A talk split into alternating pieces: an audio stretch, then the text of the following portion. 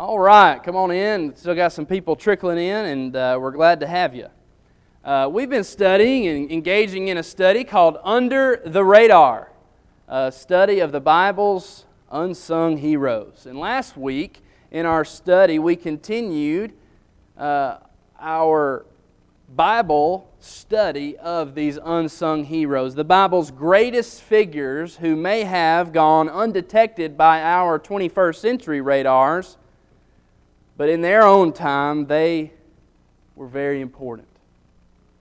When it comes to us, they may not get the emphasis, the spotlight, the fame of some of the larger characters and the larger people in our Bible classes, sermons, and bulletin articles, but in their different ways, they can probably be seen and probably should be seen as the true heroes of their stories.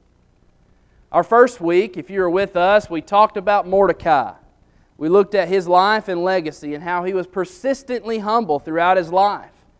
And that persistently humble faith saved the Hebrew nation. And then we looked at the life of Luke and the impact he had about how he preserved the most detailed account of the life of Jesus. How he preserved the only inspired account of church history that we have. And how he preserved the life of the greatest missionary who ever lived in the life of Paul. Our next week, we looked at the life of Shiphrah, Puah, and Jehoshaphat and how they feared God and did so regardless of the consequences of who they were opposing. And in doing so, they saved a generation of leaders in Israel and the bloodline of Jesus.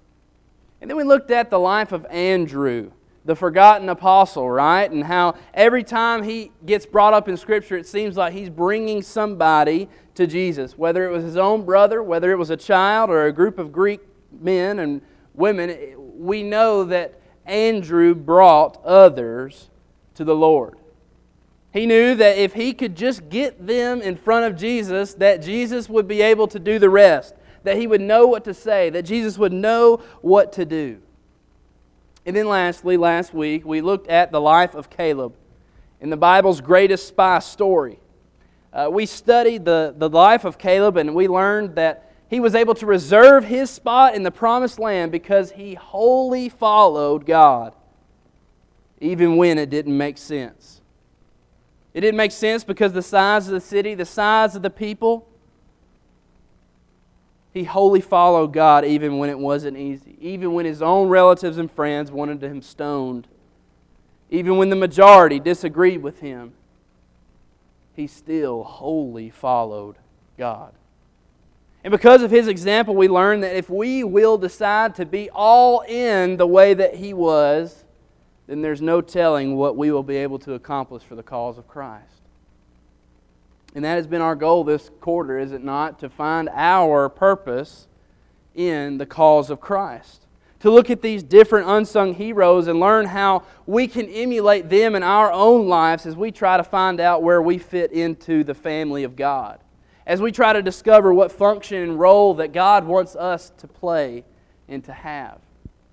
And we said it the first week, we, we, we don't have to be the most important piece of the body. The most important piece of the body is the head, and who is the head of the body? Well, that is Jesus. So none of us can be the most important part. We can't be the eye. We can't be the hand. We, we may not even be the foot. If we're the pinky toe, right? I mean, just if we're an unimportant, seemingly unimportant piece of the body, then that's all that God asks us to be. To one, he gave one talent, to another two, to another five. And so when God gives you the talents he gave you, he expects us to use those talents whether it is the one, whether it is the two, or whether it is the five. And we need to use them for His glory.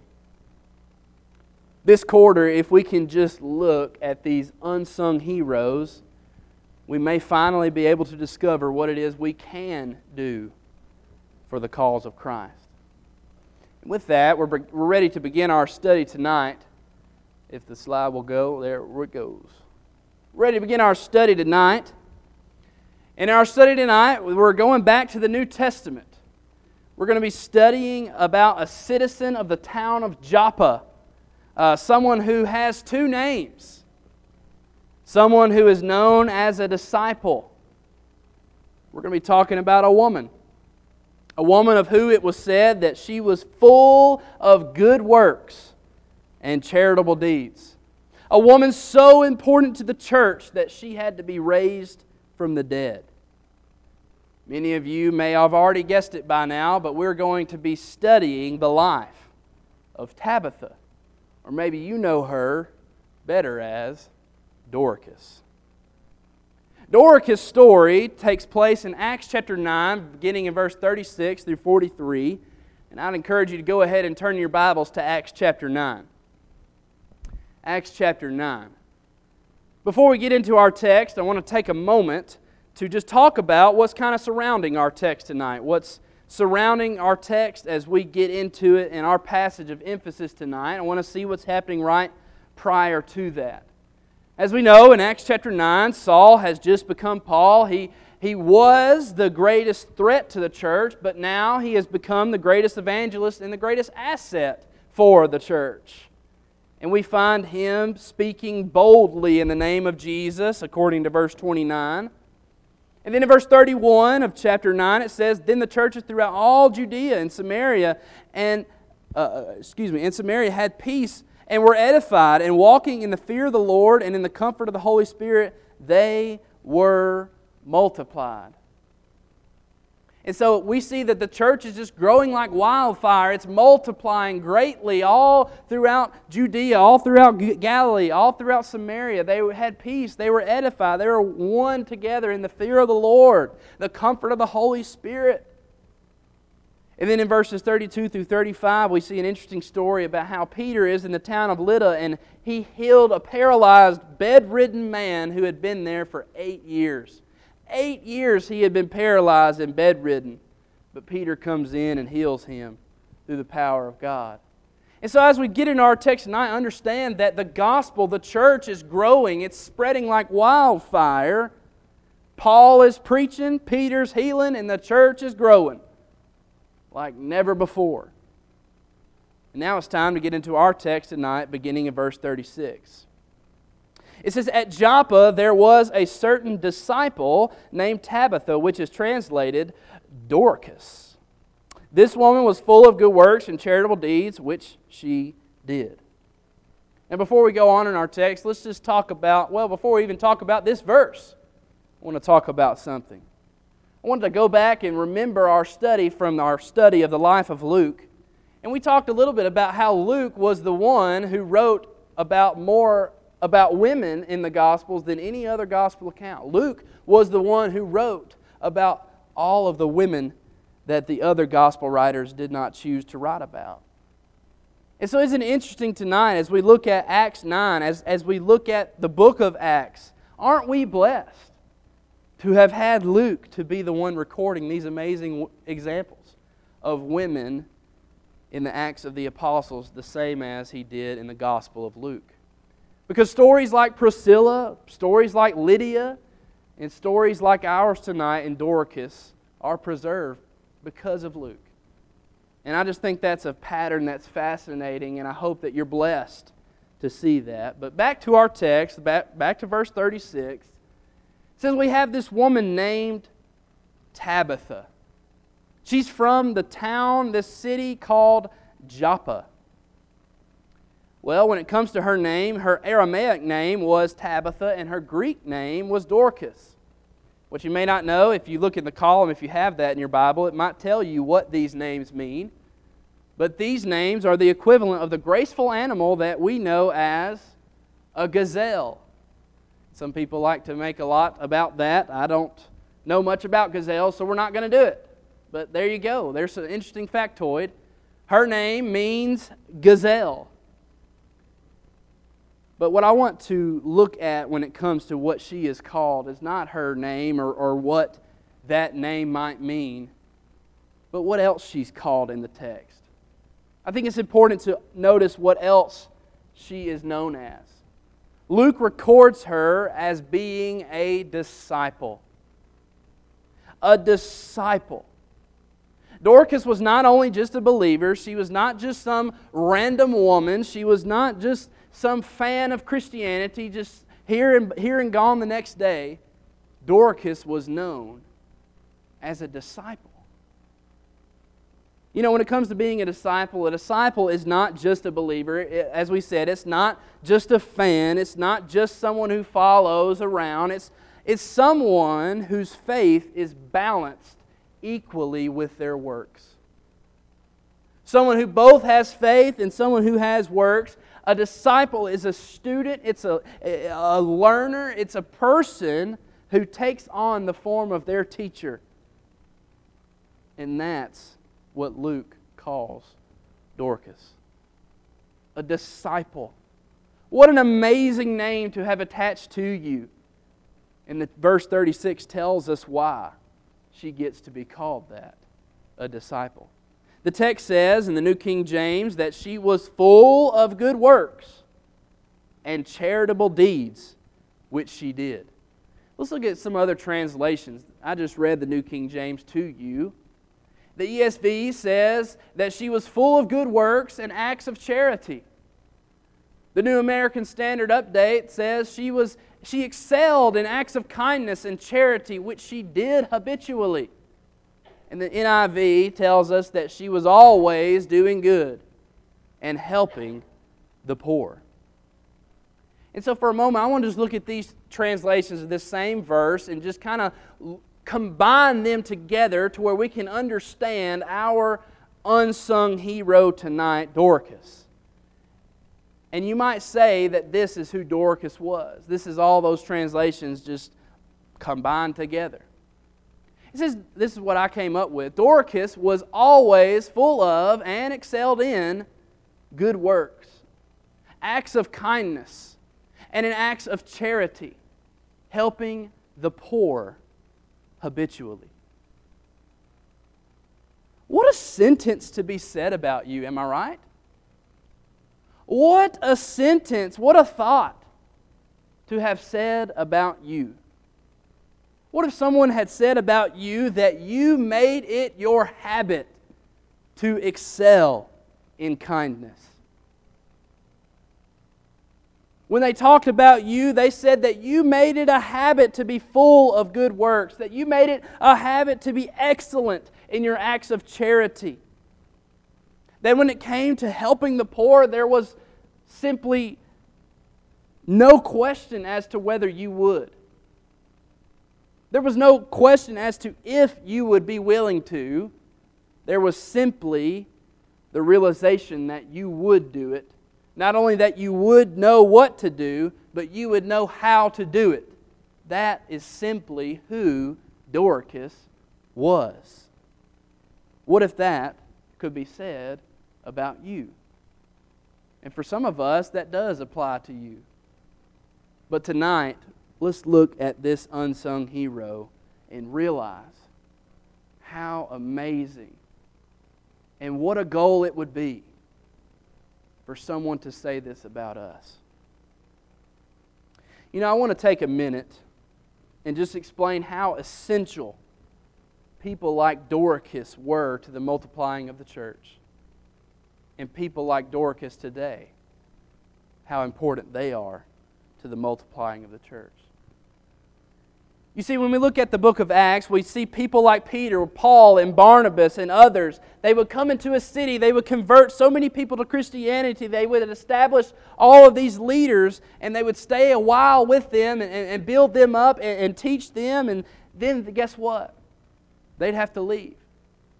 They'd have to leave and they'd have to go to the next city and start the process all over again. And my question is tonight have you ever stopped to think? About the tremendous weight put on those congregations after those pillars would leave. After Peter and Paul and Barnabas and Silas and Timothy and all the other great pillars of the church, after they left, have you ever wondered why so many of these congregations, like Corinth, Galatia, Thessalonica, why they all had so many problems? Well, it's because Peter and Paul and all their leaders had to leave and there were others who had to step up. Because you see, it's not like Paul or Peter could be there day in and day out, holding their hands, making the decisions for them. We have to realize that these were babes in Christ who had to carry out the day to day decision making for the church. Now, I realize and I understand that these people had a certain measure of the gift of the Holy Spirit. They had knowledge, they, they, had, they had miraculous supernatural powers because of the laying of the hands. But the fact that we don't read about all the other issues that are in the churches, that's what's amazing to me. That's more amazing to me than the fact that Corinth was a little messed up. Is the fact that it wasn't more messed up than it was. Because these people, these babes in Christ, had to be the leaders after the pillars left. And I think we need to realize when people like Paul or Peter had to leave, it was people like Dorcas. It was men and women like Dorcas who had to step up and sustain the entire church on their shoulders in their absence. It was men and women like Dorcas who grew into becoming pillars themselves. And it was the people that for 2,000 plus years have been unsung heroes until tonight in our study that we're highlighting. Those people that sustained the church after the pillars left. And Dorcas was obviously one of those disciples and one of those pillars that sustained the church in Joppa. Let's continue to read in Acts chapter 9 and verse 37. It says, But it happened in those days that she became sick and died. And when they had washed her, they laid her in an upper room and since Lydda was near Joppa, and the disciples had heard that Peter was there, they sent two men to him, imploring him not to delay in coming to them. Let's stop right there. You know, as we have experienced this year, and as we've studied on Sunday nights in our studies of Ecclesiastes, it doesn't matter how righteous you live, it doesn't matter how great of a disciple you are, a follower of God, how much faith you have, how many works you do. Physical death comes to every single one of us. Physical death comes to every one of us, and some of my, the greatest pillars of the church I've ever known have gone in the last few months. That's just the fact of life. And it's no different in our text here tonight when it comes to Dorcas. Even though she had become the pillar of the church that we just talked about, even though she was full of good works, full of charitable deeds, even though she was a disciple in the truest sense of the word, we see that she suddenly became sick and died. Her friends and family couldn't do anything about it. All they could do was prepare the body for burial. And so they washed her and they probably anointed her as was their custom and they placed her in an upper room. I want you to imagine the scene that is about to unfold. Many of us have felt this pain before. I want you to imagine the pain that these friends are feeling, these, these families are feeling at the loss of their pillar. I want you to imagine what the church must have felt to have lost such a vital and essential part of their Christian family. A person who was so crucial to the growth of the church there, and a person who left behind her such big shoes and an example to be followed. Something amazing happens between the lines, between verse 37 and 38.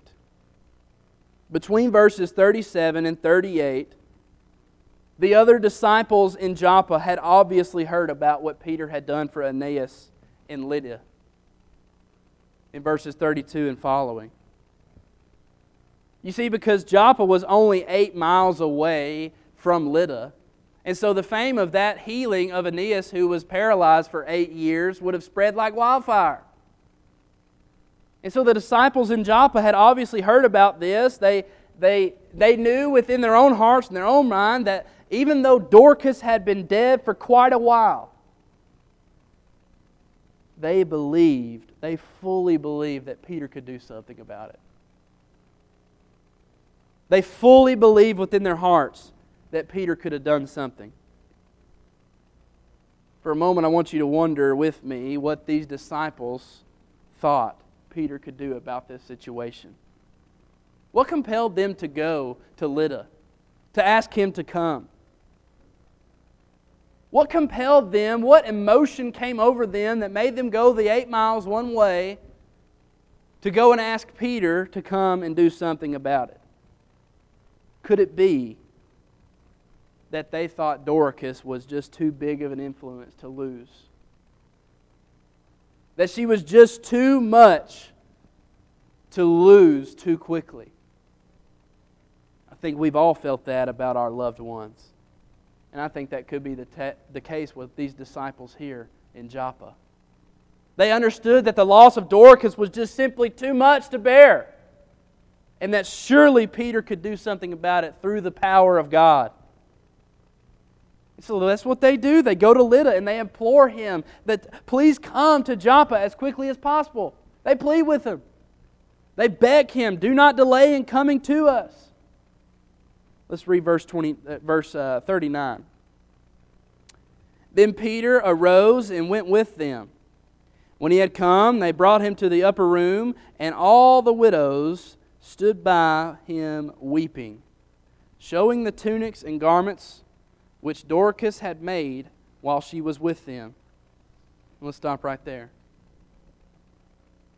So, here in this verse, either Peter knew of Dorcas himself and the impact that she had, or as these disciples described to him the impact, the type of person Dorcas was, he learned everything about her and said, I got to go.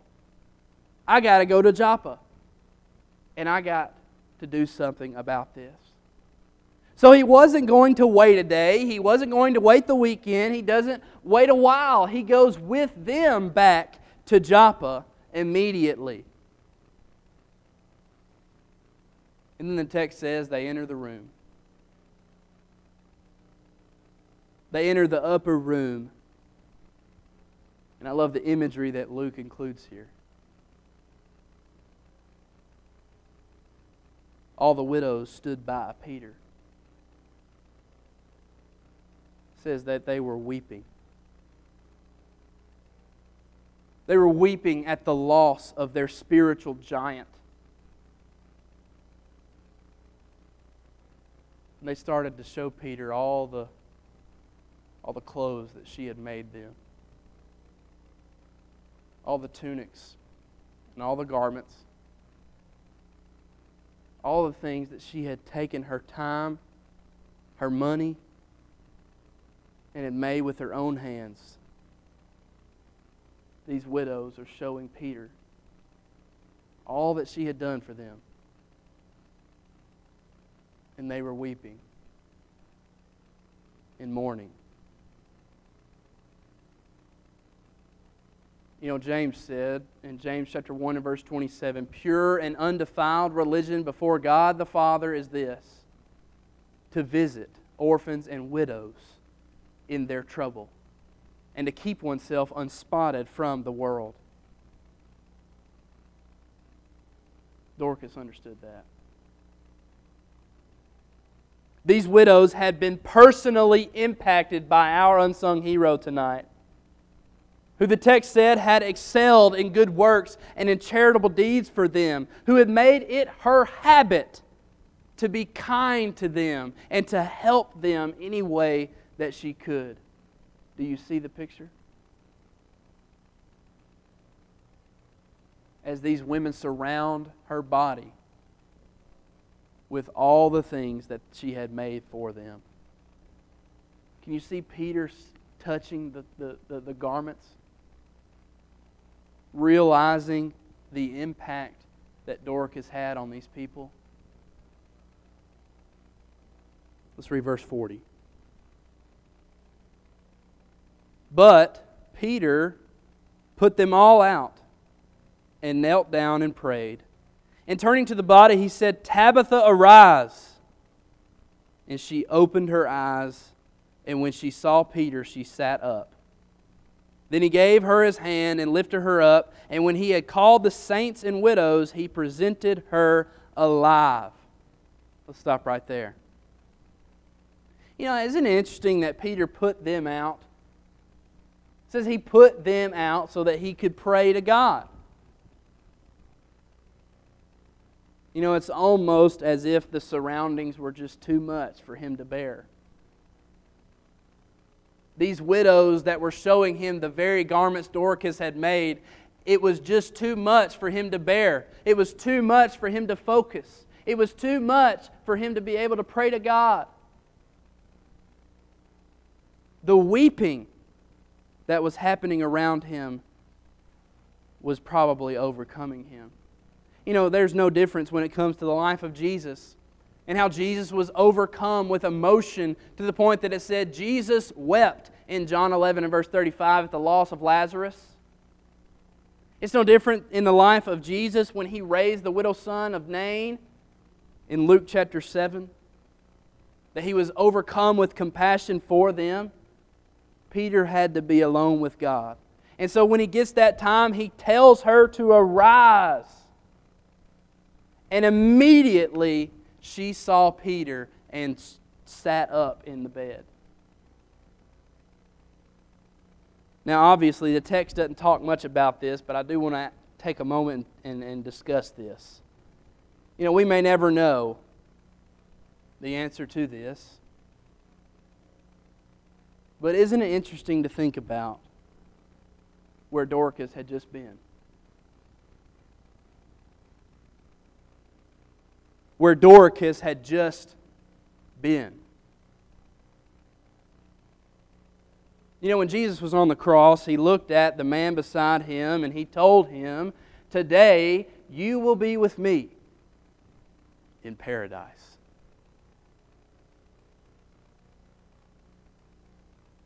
So obviously, we know that for those who are faithful, we go to paradise. And when it comes to Dorcas, we've got to realize that Dorcas was gone when it comes to this life. She was not on earth anymore. She was not just passed out. She was not just sleeping. She was physically dead. She was spiritually alive in paradise. But isn't it interesting that God found within her something so essential that He allowed her to go back to earth. Have you thought about that? Do you realize the gravity of what's happening in our passage tonight? You know, it's obvious to the people in Joppa that they realized that this was just too great of a loss to suffer, so they went after Peter to ask him for help. But it is even more striking and amazing to note that God must have agreed with them. God would not have raised her from the dead just for kicks. God would not have raised her from the dead to flex his muscles or to show off his power. God raised Dorcas from the dead because he knew that her work on earth was not complete. And I can't tell you how many times I've read this passage and just glossed over what just happened, what just occurred in the text. Here you have someone who was literally dead. She was so dead that they had already prepared for her burial. And in a moment, in the blink of an eye, she is awake and she is back. Can you imagine the story she could tell of what she might have seen? Of what, what it was like on the other side? Do you think that she might have met some of the heroes of faith? There Lazarus was in Abraham's bosom. Do you think that Dorcas got to witness some of that? And I don't want to get too wrapped up into this, but have you ever thought of that part of this story? Of the eyewitness testimony that she would have to tell. But let's get back to our text. Peter helps her out of the bed and called the saints and widows back into the room, and there she was. He presented her alive. And let's read verse 42. It said, And it, came, it became known throughout all Joppa, and many believed on the Lord. You see, the supernatural nature of this miracle spread even wilder than what Peter did with Aeneas in Lydda. Because someone who was literally dead was now alive, and a pillar of the church had been restored through the power of God. And ultimately, because of this power that was displayed, the Bible says many believed on the Lord. And that is the story of the life of Dorcas. But when it comes to us tonight, what a truly amazing story that we have in this greatest unsung hero in all of Scripture, one of the greatest. Kevin, can you proceed the slide? Kevin, slide, please. I think my thing is broke. Broke in. There we go. As we look to us tonight, I want, to know, I want us to understand that not a single word is ever recorded from Dorcas. We don't get a single word from her. We don't get a single thought, a single sentence, a record of anything else she ever did with the rest of her life. But even though books aren't named after her, sermons aren't often preached on her, and we've only ever thought this chapter was good for Saul's conversion, we may not have focused on this story for a while, but she still remains one of the greatest unsung heroes in all the Bible. How many others can say that they were raised from the dead? It's a very short list. But our unsung hero was. When it comes to us, you might be thinking tonight, how can I be like Dorcas? I'm not a pillar of the church. At least I don't think I am. I'm, I'm not so vital to the church that if I were there, if I weren't there, people would mourn. People might not even notice I'm gone. I'm definitely not in a position to be raised from the dead. Well, the truth is that none of us in this room tonight or watching online can be like Peter, who simply prayed to God and raised someone from the dead. We may not be able to be like Peter, but every single one of us can be like Dorcas. Dorcas, who made it her habit to excel in good works and charitable deeds every single day of her life. Dorcas wasn't preaching the gospel. She wasn't baptizing. She wasn't doing what Peter and Paul were doing. She was doing everything that Peter and Paul weren't doing, though. She was there to follow up when they couldn't. Dorcas had a servant heart. Dorcas did not just sit around thinking about all the things she couldn't do in the church. She went about giving all the things that she could do for the church. And that's the difference. That's what makes her one of the Bible's greatest unsung heroes. And at a time where all these men were doing immeasurable things for the kingdom of God, Dorcas did what she could do for the kingdom of God.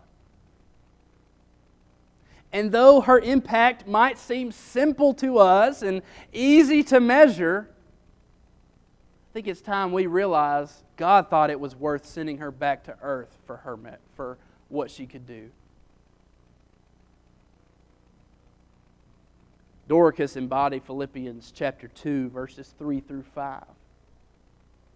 where Paul would say, Let nothing be done through selfish ambition or conceit, but in lowliness of mind. Let each esteem others better than himself. Let each of you look now not only for his own interest, but also for the interest of others.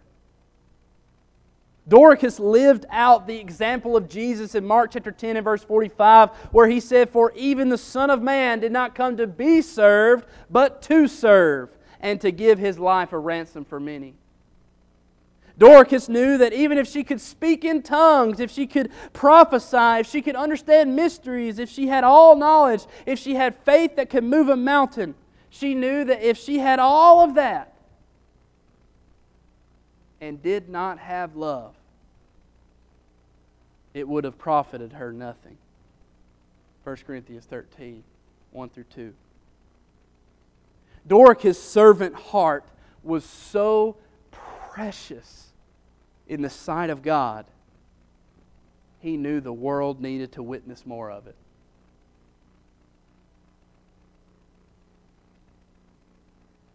You know, one of the most incredible things about ministry to me, Kyle and Jay are both in here. I hope they feel this way too.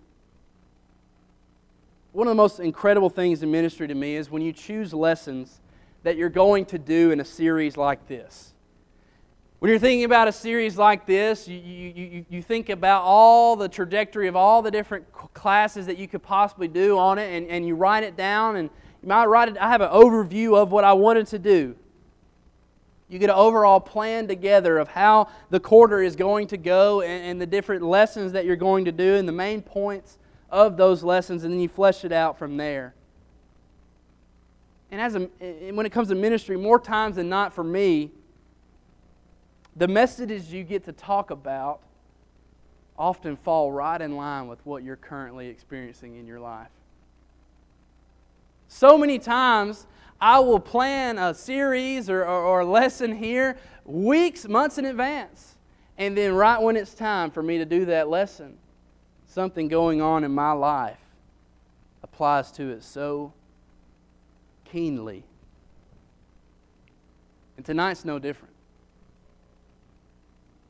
You can choose to believe this or not, but I had randomly chosen to speak about Dorcas on January 20th, 2021, right now, today. I had decided to speak on Dorcas before Thanksgiving. Before Thanksgiving, I decided to speak on the life of Dorcas on this night. And little did I know that yesterday I was going to be an eyewitness to a current day Dorcas. Many of you know our newest brother, James McDonald. If you don't know James or you haven't seen about him or read his story, James is a homeless man in Athens, Georgia. One day, James was in such severe pain that he passed out in the parking lot of a McDonald's. One of the workers at McDonald's found him there with blood all over himself, and he was lying on the ground, passed out. And so she called an ambulance. And that ambulance took James to St. Mary's Hospital where a relatively new nurse would be taking care of him. And that nurse was Christy Howard.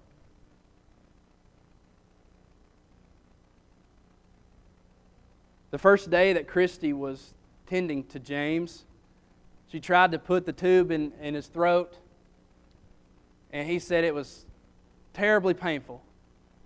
So he requested a different nurse. So she comes back the next day, and, and, she, and the charge nurse tells her that uh, he's requested a different nurse. I'm not going to give him one. You go in there with confidence, and you get the job done. And so she did. She, she laughed. She said, I did a better job that time because he didn't complain. So she continued to be his nurse. And she was overcome with compassion for James. And so she immediately began to see how she could help him find a place to live, have some transportation back and forth to Augusta. And so one of those days, she called Jay and I. And she asked if we'd be willing to take him to an appointment with a doctor in Augusta who had agreed to see James for free. And so we took him. And we had a great time with him on the way. We talked about sports. Uh, we, we talked about his hometown of Miami and what it was like to live there. And then one, one of the times when we were in a lull of a conversation, I just asked him,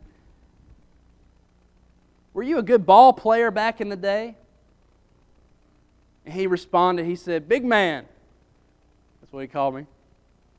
Big man. You kidding me? If they threw you down the field, I could catch it. So we had a good time with James, and, and, and we went all the way to Augusta with him, and we went to his appointment. We were getting to know him, and as I was in uh, the appointment with him, Jay was out getting him a bag of, of essentials uh, full of clothes and toiletries and other stuff that he needed. This is him at the appointment. This is August 27th, right before he was going to receive the news that he had terminal aggressive cancer in his throat and in his mouth. I had to text Christy the news that the doctor had just given us, and she said immediately, I quote, I pray first for spiritual healing. Then, no matter what happens, we can face that with our Savior. End quote.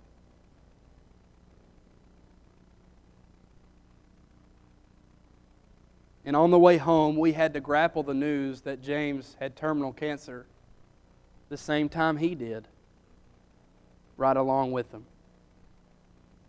And since that time, Christy has gotten so many people to help James, whether it be for different trips to appointments, people to encourage him. Maybe you have been one of those people. Jay and I have visited him a few times throughout the way. But this past Sunday, Christy had told me that James had just received the news that even after all the chemo and radiation and drastic measures that they had taken, that there was still little chance that he would make it through the year 2021. She told us he was dejected, that he needed some encouragement. And so I went to Jay and we said, let's go Tuesday to see him. And so we did.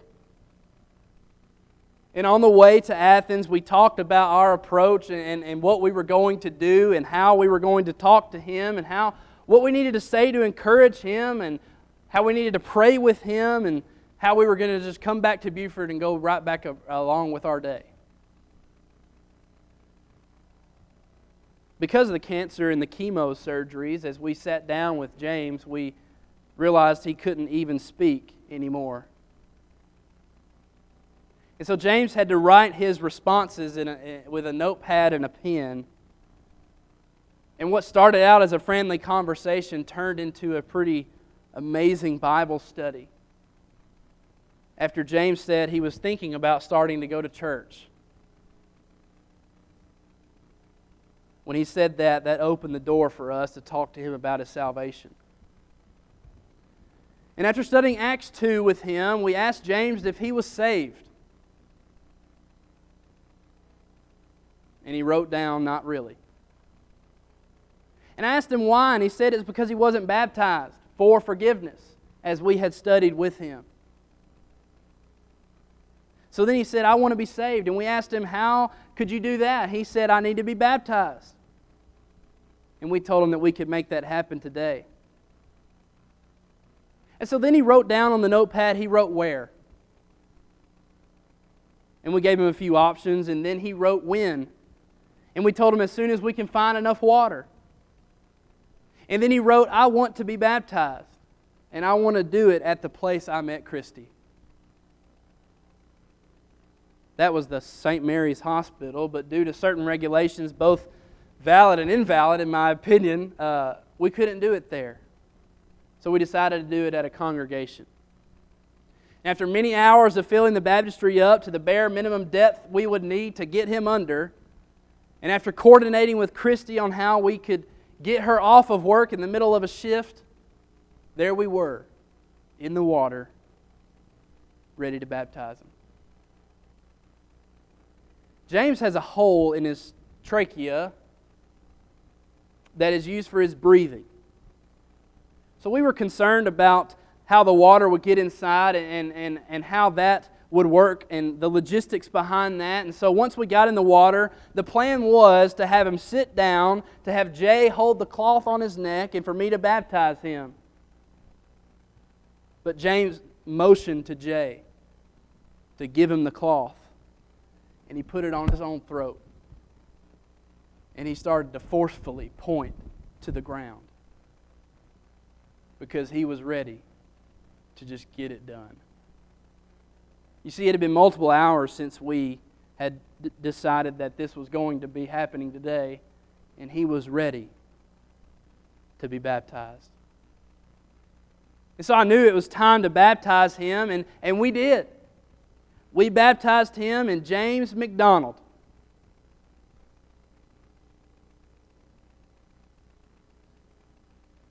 A homeless, terminally ill cancer patient put on Christ in baptism and is 100% ready to meet the Lord in the 11th hour of his life. Because Christy Howard had a servant heart. She prayed first for spiritual healing, and that is exactly the prayer that God answered.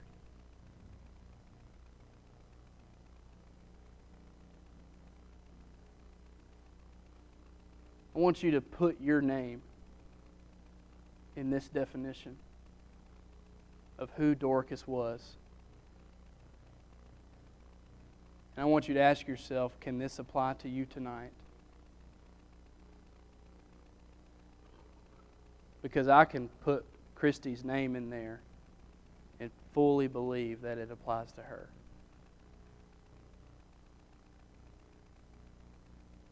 Can you say, Ben was always full, full of and excelled in good works, acts of kindness, and in acts of charity, helping the poor habitually. You know, it should be said of all of us that when our time is up, that we were always full of and excelled in good works acts of kindness, acts of charity, helping the poor habitually. In this year at Buford, we have that ability, that opportunity, and the possibilities to do just that. A few weeks ago, we studied the life of Andrew and how he brought people to Jesus. And we focused in on the go in the go and do of our yearly theme. Tonight we're talking about the do in our yearly theme. Because it's time that we make service our habit. The same way our unsung hero Dorcas did.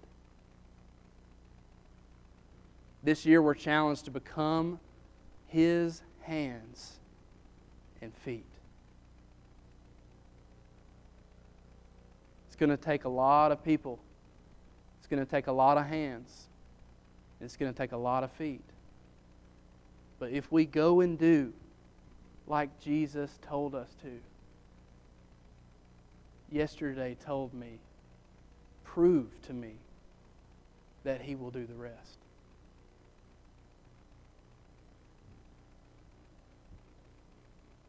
if service is not our habit, if it makes us uncomfortable, if it makes us feel like someone else should do that,